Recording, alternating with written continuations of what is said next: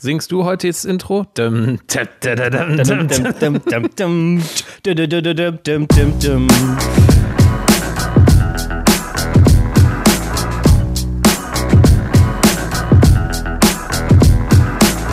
Ich grüße dich, Nico, zu einer neuen äh, Folge Vaterschaftsfest. Halli, hallo Sven und halli, hallo, das waren zumindest nicht die ersten Worte meines Sohnes. Grüß dich auch.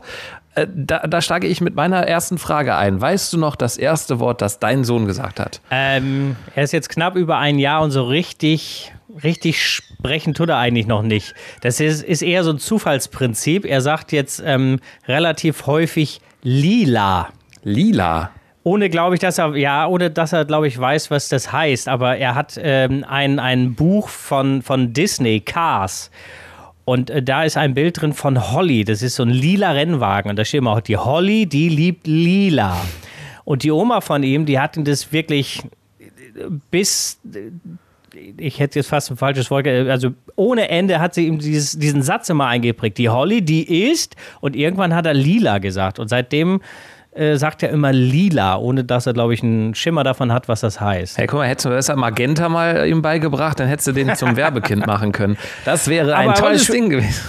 Sprich, spricht euer denn schon? Sagt Mama, Papa, die Klassiker oder was? Das ist ja immer, ich glaube bei Eltern immer die Frage, was sagt er zuerst, Mama oder Papa? Und ich bin ganz ehrlich, Sven, er hat das erste Mal, wo er so rumgebrabbelt hat, da kam eher so ein Mama, Mama, Mama raus. Dann wurde es allerdings, seitdem ich im Homeoffice bin, effektiv wirklich zu Papa, Papa, Papa, Papa. Und das ist jetzt wirklich angesagt. Prost an dieser Stelle übrigens. Sven trinkt schon ein Gläschen Wein. So liebe ich das.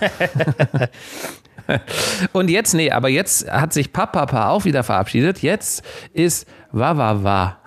Also Hund, wow, ah, wow. Ja, ja, In die ja. Richtung geht's. Ne? Wir haben ja einen Hund, dementsprechend glaube ich, ist das fast schon vorprogrammiert. Und das zieht er jetzt konsequent seit zwei Wochen durch. Ja, guck mal, wenn ich jetzt hier sitzen bleibe und noch zwei Flaschen Wein trinke, dann entwickle ich mich sprachlich auch wieder zurück in Richtung wa, wa, wa. Ja, das kann gut sein. aber, aber wo du gerade, wo du gerade äh, Homeoffice ansprichst, ähm, ich habe mich gerade mit meiner Freundin drüber unterhalten, was das mit einem so macht, jetzt so drei Wochen Homeoffice. Ich habe gesagt, eine Zeit lang kann ich mir das noch gefallen lassen. Ich weiß nicht, wie es dir geht, aber dann freue ich mich auch wieder, etwas mehr Struktur zu haben. Also wirklich morgens irgendwann das Haus zu verlassen, ins Büro zu gehen und dann in meinem Fall mittags nach acht Stunden wieder nach Hause zu kommen. Weil wir kamen drauf, jetzt ist ja im Grunde genommen so gefühlt Wochenende, ne? Total, ja. Und, und das fühlt sich aber anders an, weil, weil im Homeoffice vermischen sich Privates und Dienstliches, Arbeit und Freizeit. Und äh, wenn du regulär arbeiten gehst, dann am, am Freitagmittag, Freitagnachmittag irgendwie Feierabend hast oder wie auch immer nach Hause kommst und dann ist für dich, zack, Wochenende. Und dieses Gefühl, das geht irgendwie total flöten bei mir. Wir sind keine Homeofficer. Sagt man das? Homeofficer?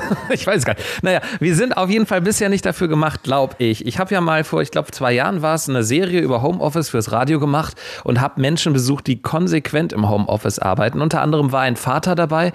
Ich glaube, er kam aus Bornheim, der mir gesagt hat, das ist das Wichtigste. Du musst nicht zwingend dich ins Auto setzen und zur Arbeit fahren, aber du brauchst diesen konsequenten Cut, den hast du ja auch gerade angesprochen, zwischen diesem privaten und der Familie äh, und dem äh, Beruf. Egal wo du arbeitest. Und wenn du halt zu Hause ein Homeoffice hast, ist ganz wichtig, ein eigenes Zimmer vor allem. Ich glaube, da scheitert es bei uns äh, Medienleuten öfter mal dran. Ich kann mich zwar in mein Studio zurückziehen und trotzdem klingelt hier mal das Telefon, da passiert was. Und da passiert genau das, was halt, was du gerade erwähnst. Du vermischst automatisch, wenn du im Wohnzimmer bist, es klingelt das Handy und es ist gerade der Kollege dran. Das vermischst du einfach. Und ähm, das sagte mir der, der, der Vater, mit dem ich damals gesprochen habe, du musst da auch konsequent dich sechs, sieben Stunden wegschließen. Vielleicht mal zum Mittagessen, zur Familie raus, aber ansonsten ist auch kinderfreie Zone im Homeoffice bei ihm gewesen. Ja, ist, glaube ich, ja, da, ist, ähm, da ist was dran. Ist eine, ist eine schwierige Kiste. Ja. Und man verfloddert auch sehr leicht. Das habe ich jetzt auch schon nach drei Wochen festgestellt, ja. Also, äh, ich bin schon morgens um 6 Uhr hoch und um äh, elf, halb zwölf vormittags bin ich raus zum Aldi und dann fiel mir so unterwegs ein, ich habe die gleiche Unterhose von gestern noch an und habe mir nur eben schnell eine Schlabberhose angezogen. Und so bin ich dann raus. Guck mal, ich drehe die nur auf links, das ist auch ganz praktisch. Letztes ist mir aufgefallen, 12 Uhr, ich war gerade mit dem späten Frühstück durch. Bis dahin hatte ich mir nicht mal die Zähne geputzt.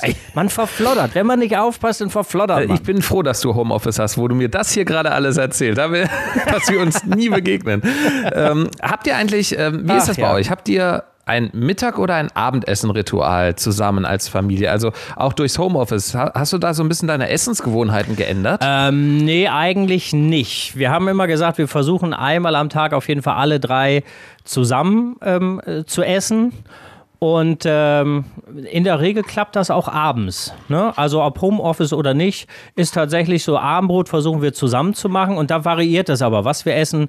Ähm, wir essen manchmal warm und dann versuchen wir dem Kleinen einfach eine Portion mitzumachen. Äh, manchmal essen wir warm und er isst Brot, weil er mittags dann vielleicht schon warm gegessen hat. Aber tatsächlich abends versuchen wir immer zu dritt am Tisch zu sitzen. Ach cool. Das ist ja äh, bei mir eindeutig, was besser geworden ist seit Homeoffice, ist der Kaffee. Da kann man nichts anderes sagen, liebe Redaktion. Ich weiß, wir kriegen bald eine gute Kaffeemaschine, aber meine Siebträgermaschine macht mir jetzt seit drei Wochen den perfekten Frühstückskaffee. Also da geht auch nichts drüber. Ich bin ja wirklich vom klassischen Filterkaffee zur Vollautomatenmaschine gekommen und irgendwie seit einem Jahr bei Siebträger. Das ist wirklich das, wo du den gemahlenen Kaffee in so ein kleines Pöttchen machst, dann ähm, presst mit einer, so einem Stampfding. Ich kenne die ganzen Fachbegriffe nicht. Du merkst an mir ist kein Barista bisher verloren. Und am Ende, am Ende einfach nur so einhakst und den Kaffee da durchjagst. Ne? Also durch so einen ja, Sieb ja. im Grunde, Siebträger. Ja, und der Kaffee ist grandios spitze also da vermisse ich die Redaktion nicht, muss ich Nein, nein, es ist so. Aber ich, ich gehe mal mit dir hier, während wir aufzeichnen, sehen wir uns ja äh, übers Handy. Hier oben in meinem äh, improvisierten Büro habe ich ja auch so eine, so eine Maschine, ne? Aber ist das auch eine so. Siebträger? Ja, das ist äh, ein, eine kleine Variante, die habe ich einem, einem Kumpel mal äh, abgekauft. Unten habe ich einen Vollautomaten stehen und hier oben diese Siebträgermaschine, aber die funktioniert nicht. Also wenn das irgendwie jemand hört, hm. der ein Tüftler ist, also ich kann die einschalten, dann beginnt auch der Motor zu rütteln, aber es kommt kein Wasser, es läuft kein Wasser raus. Hast du welches reingetan denn? Ja, ich habe also Stecker und Wasser, beides ist drin, aber wir schweifen ab. Ein wenig. Wir waren bei der Familie und den ersten Worten. Also, also ein ganz klares, außer lila konntest du jetzt nicht festmachen.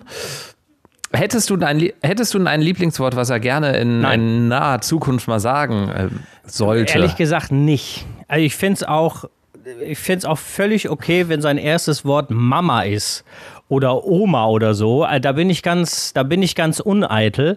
Aber viel wichtiger als das erste Wort, was er spricht, ist äh, mir, dass ich das letzte Wort habe. Das letzte so, Wort. Und da bin ich nämlich gerade wirklich äh, vor ein paar Stunden dran verzweifelt, weil er jetzt natürlich äh, äh anfängt, mit knapp über einem Jahr die Welt zu entdecken. Ne? Der weiß jetzt, ich habe Hände, ich habe Füße, damit kann ich auch irgendwie was machen. Und jetzt krabbelt er immer, das ist sein neuester Lieblingssport, ähm, an meine Anlage hoch und drückt da immer drauf rum und ich mag das nicht. Ich finde, an, an Stereoanlagen haben kleine Babys äh, nichts zu suchen.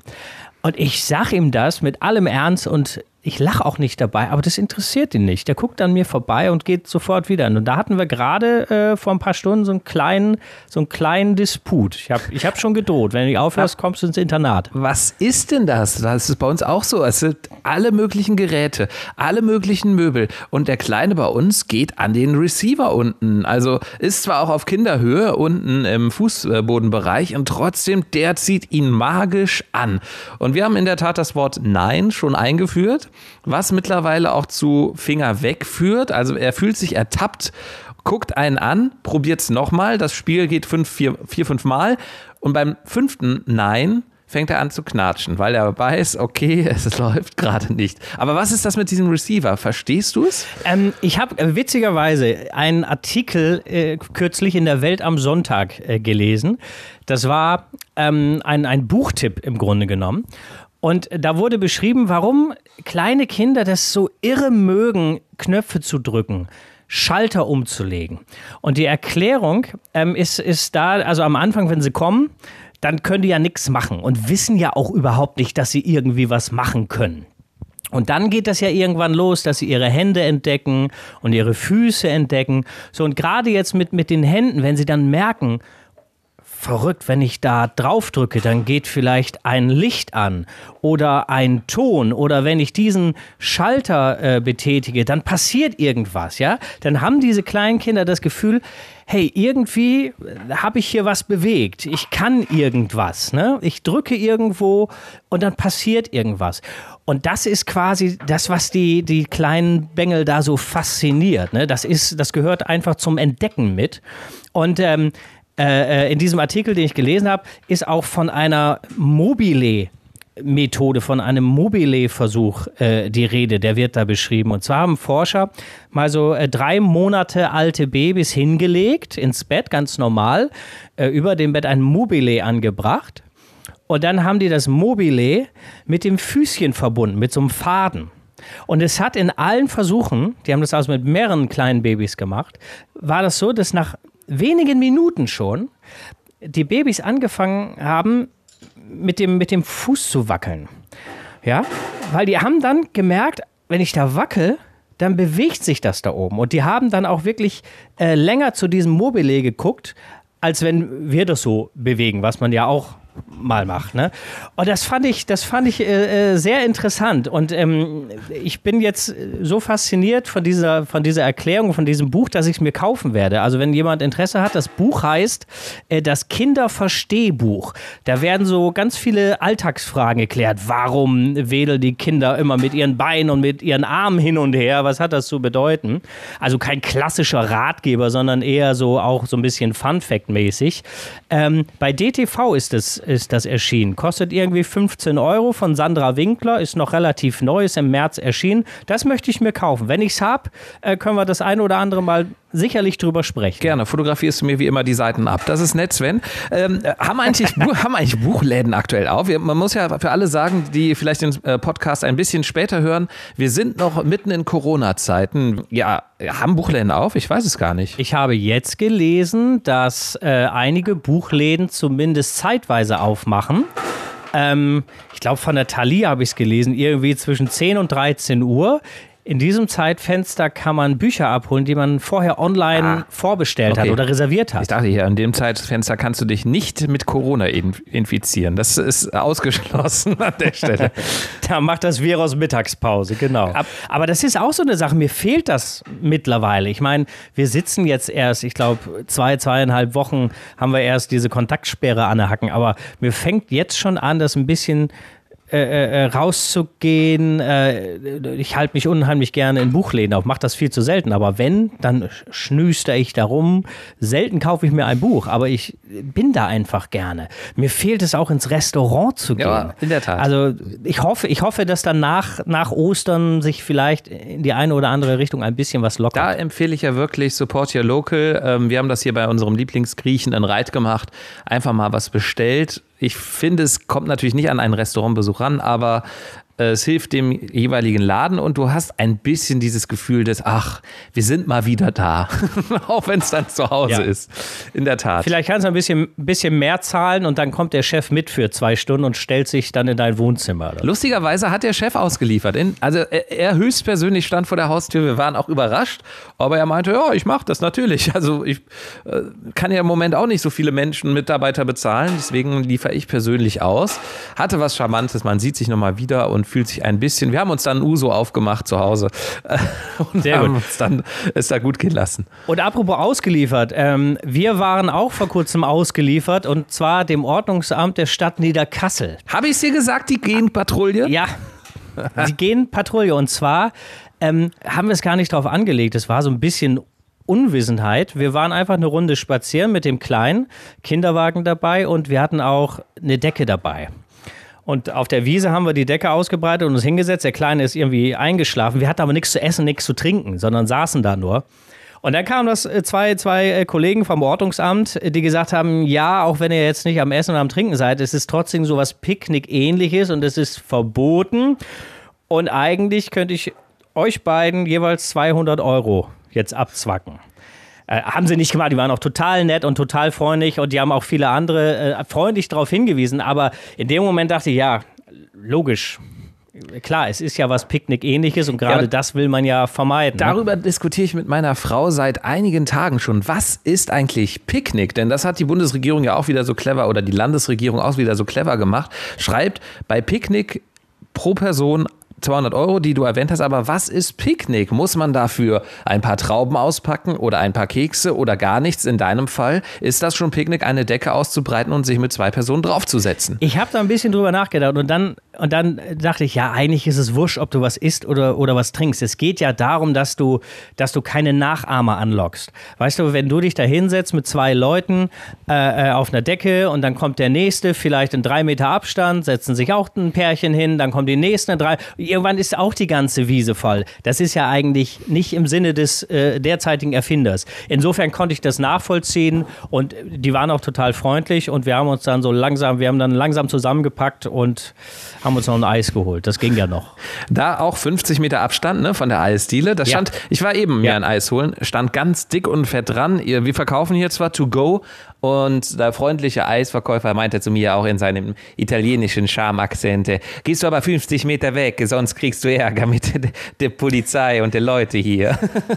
Das ist ja aber, das ist ja auch, auch so eine Sache. Was macht die Mafia eigentlich? Die Mafia muss doch auch enorme Einnahmeverluste in diesen Zeiten haben, oder? Total, oder? Sie, Wenn die ganzen Restaurants, die ganzen Italiener und die äh, Eiscafés, ist alles geschlossen. Nahezu. Ja, oder es kann natürlich auch sein, dass sie einfach nur sagen, äh, pass auf, hier, äh, wir haben einen, der Corona hat, wenn du nicht spurst, husten wir dich einmal an. Vielleicht ist das die neue Mafia-Methode. Das kann natürlich auch sein. Also ich, kein Mitleid für Mafia, aber das ist auch so eine. Es ging mir auch mal durch den Kopf. Schöner Slogan, schönes Wandtattoo. Kein Mitleid für Mafia. Ich hätte an dieser Stelle noch äh, einen kleinen Quarantäne-Quickie. Der Quarantäne-Quickie. Eingefallen oder ähm, wir haben danach gesucht, äh, als wir auf der vergebenen Suche nach Hefe waren. Oh ja. Das ist echt so ein Ding, Mehl und Hefe, man weiß es nicht, die Leute backen wie verrückt und jetzt äh, die Osterzeit ist ja auch wieder so eine beliebte Zeit zum Backen, ne, so Häschen oder sonst was. Und Hefe kannst du dir ganz leicht selbst machen. Allerdings, es gibt einen kleinen Haken, du brauchst erstmal Hefe dafür. Mit ein bisschen Nachbarschaftshilfe sollte das möglich sein und dann packst du dir diese Hefe in einen Pott mit gleicher Anteil Mehl und Zucker. Ja? Also sind ja oft, diese Würfel sind ja äh, oftmals so 19 Gramm oder so, ne? Genau, Frischhefe ist ganz wichtig, ne? Also trockene Hefe, da funktioniert das äh, Spielchen nicht. Und dann mischst du das durch und hast am Ende im Grunde so eine Art Kultur, die sich weiter verbreitet. Also He äh, Hefe sind ja nichts anderes als Bakterien und das ist für die ein super Nährboden, äh, in dem sie sich dann äh, schön ähm, breit treten, ja. Und nach 24 Stunden spätestens, eher sogar nach 12, hast du das dann vermehrt in so viel Hefe im Grunde, wie du gerade möchtest und kannst es dann einpacken in kleine Eiswürfelförmchen und in der Tat auch sogar aufheben da. Das ist ein guter Tipp. Wenn man denn einmal einen, einen kleinen Kloß äh, frische Hefe hat und vielleicht, wenn man dann irgendwie äh, erste leichte Corona-Anzeichen hat, kann man das vielleicht auch mal essen oder sich irgendwie injizieren und vielleicht hilft es auch gegen Corona. Stell dir das mal vor. das Du wäre hast das Gegenmittel, du hast das Gegenmittel gegen Corona, Das- indem du irgendwas mit Hefe mixt. Wie Das wäre? Wahnsinn. Das wäre Wahnsinn. Ich glaube es du allerdings kriegst- nicht, Sven, um du kriegst ganz den. Friedensnobelpreis für Medizin. Hier beim Vaterschaftsfest entstanden. Ja, aber, aber ähm, ähm, äh, auch da eine Frage von, von Hobbykoch zu Hobbykoch. Ähm, wenn du keine frische Hefe hast, aber Trockenhefe, die aus der Tüte, hat das den gleichen Effekt? Klappt in der Tat meistens genauso gut. Ich hab's mich Zumindest in gefragt. meinen, in meinen Backversuchen. Ich backe gar nicht so viel. Ähm, aber da hat es immer auch mit Trockenhefe geklappt. Es steht sogar lustigerweise hinten meistens drauf, bei der Trockenhefe entspricht so und so viel Gramm frischer Hefe. Muss mal gucken. Äh, aber ich glaube, die Backexperten und äh, Bäcker unter uns schwören jetzt drauf, dass frische Hefe natürlich einen viel, ganz anderen Aufgeheffekt hat als Trockenhefe. Ja, natürlich, aber wenn es denn jetzt nicht zu haben ist. Äh, Ja, ich habe ein Ciabatta-Brot letztens mit Trockenhefe gemacht. Es ist äh, hervorragend geworden. Super. ja, dann wird es doch für meinen Pizzateig wohl auch reichen. Äh, haben wir noch was fürs Auge und was fürs Ohr? Aber sicher doch, oder? Augenweide Ohrenschmaus. Also wenn ich mal anfange, ich werde mir äh, heute Abend noch einen Film anschauen, auf den ich mich sehr freue, den ich tatsächlich noch nicht gesehen habe und der äh, jetzt neu ist auf Sky. Der Film heißt Yesterday. Es, es geht darum, dass, ähm, ich weiß gar nicht genau warum, aber kein Mensch auf der Welt äh, kennt nach einem Vorfall mehr die Beatles oder die Songs von den Beatles. Es wär, war, ist so, als wenn die Beatles nie existiert hätten. Nur ein junger Musiker, so Typ Straßenmusiker, der kennt natürlich noch die Beatles und die Songs. Und der fängt dann irgendwann an, die Songs als seine eigenen rauszugeben und spielt die Songs natürlich auch nach seiner eigenen Machart. Äh, Ed Sheeran hat noch einen Cameo-Auftritt und ich habe nur gute Kritiken über diesen Film gelesen. Der soll sehr schön sein und äh, lebt natürlich auch von der Musik. Und da freue ich mich drauf. Äh, ein Film, der, der im Pay-TV kommt, den ich noch nicht gesehen habe vorher im Kino. Yesterday. Das ist so mein Tipp. Was für eine großartige Idee eigentlich auch zu sagen, pass auf, nur du weißt von einem Künstler oder kennst die Songs eines Künstlers und gehst damit selber auf Tour. Was wäre das bei dir für ein Künstler? Künstler eigentlich gewesen. Ich glaube, äh, klar, als DJ, ich hätte mir schon Avicii genommen und gesagt, pass auf, die Nummern, die der da rausgehauen hat in seiner sehr, sehr kurzen Lebzeit, doch, die wären perfekt gewesen. Dann ist es bei mir wahrscheinlich eher Westernhagen, von dem ich ein großer Fan bin. Das werden wahrscheinlich dann die Songs. Aber es ist ja auch die Gewissensfrage, ne? Weil es ist ja auch so, äh, willst du dich äh, vor aller Welt mit fremden Federn schmücken, sozusagen. Mhm. Ne? Also ich weiß nicht, inwiefern dieser Aspekt ein, eine Rolle spielt in dem Film, aber ich freue mich drauf. Yesterday, also bei Sky kann man ihn gucken. Wahrscheinlich, wenn er bei mhm. Sky ist, wird er auch schon auf DVD oder so rausgekommen sein, oder? Auf DVD gibt es den auch. Ich glaube, bei Amazon Video kannst du den auch leihen für wenig Geld. Ja. Dann mache ich noch mit einem kleinen Hörgenuss äh, weiter. Ähm, ein verrückter Typ, den ich vorstellen möchte. Es ist mal wieder ein DJ. Er nennt sich Fischer. Äh, der eine oder andere dürfte zumindest eine Nummer kennen, die heißt Losing It. Das ist so ein, so ein House-Track, wo im Grunde nur dieser eine Satz, I'm losing it, vorkommt. Aber der, glaube ich, auf jeder Party-Moment gespielt wird, rauf und runter. Und dieser Typ, den, den sollte man einfach nur mal sich bei Instagram oder Facebook angucken. Das ist so ein verrückter Kerl. Ich glaube, Australier oder Engländer, hat so einen seltsamen englischen Akzent und ist nur, als ob er permanent auf Drogen ist. Aber ist er nicht. Er ist einfach nur ein gut gelaunter Typ, lacht immer extrem übertrieben in die Kamera, macht jede Menge Blödsinn Follow the Fish heißt übrigens sein Kanal, also wenn ihr ihn mal, wenn ihr ihn mal sehen wollt. Und ähm, der hat eine ganz neue Nummer, Wanna Go Dancing, auch wieder so in seinem Style. Man sagt übrigens, er produziert die Nummern gar nicht selbst. Er hat einen sogenannten Ghost Producer, also jemanden, der ähm, im Grunde die ganze Arbeit für ihn macht. Er ist dann nur der Performer auf der Bühne und das Gesicht äh, zu dieser Marke Fischer mit SH geschrieben, ohne C. Ähm, empfehle ich, äh, wer so ein bisschen auf diese Mucke steht, die jetzt vielleicht nicht ganz mainstreamig ist, kann sich den mal reinziehen. Und es lohnt sich so oder so mal, den Typen sich einfach nur anzugucken, egal ob man die Musik mag. Klingt auf jeden Fall ein bisschen spleenig und abgedreht. Ey, aber was du gerade gesagt hast, finde ich, ist, ist das Motto für die nächsten Tage, bis wir den nächsten Podcast aufzeichnen, innerlich auf Droge sein. So machen wir das, Sven. Ich gebe mir jetzt die nächste Dosis. Es war mir ein Vaterschaftsfest. Äh, Nico, bis nächstes Mal. Mach es gut, Sven.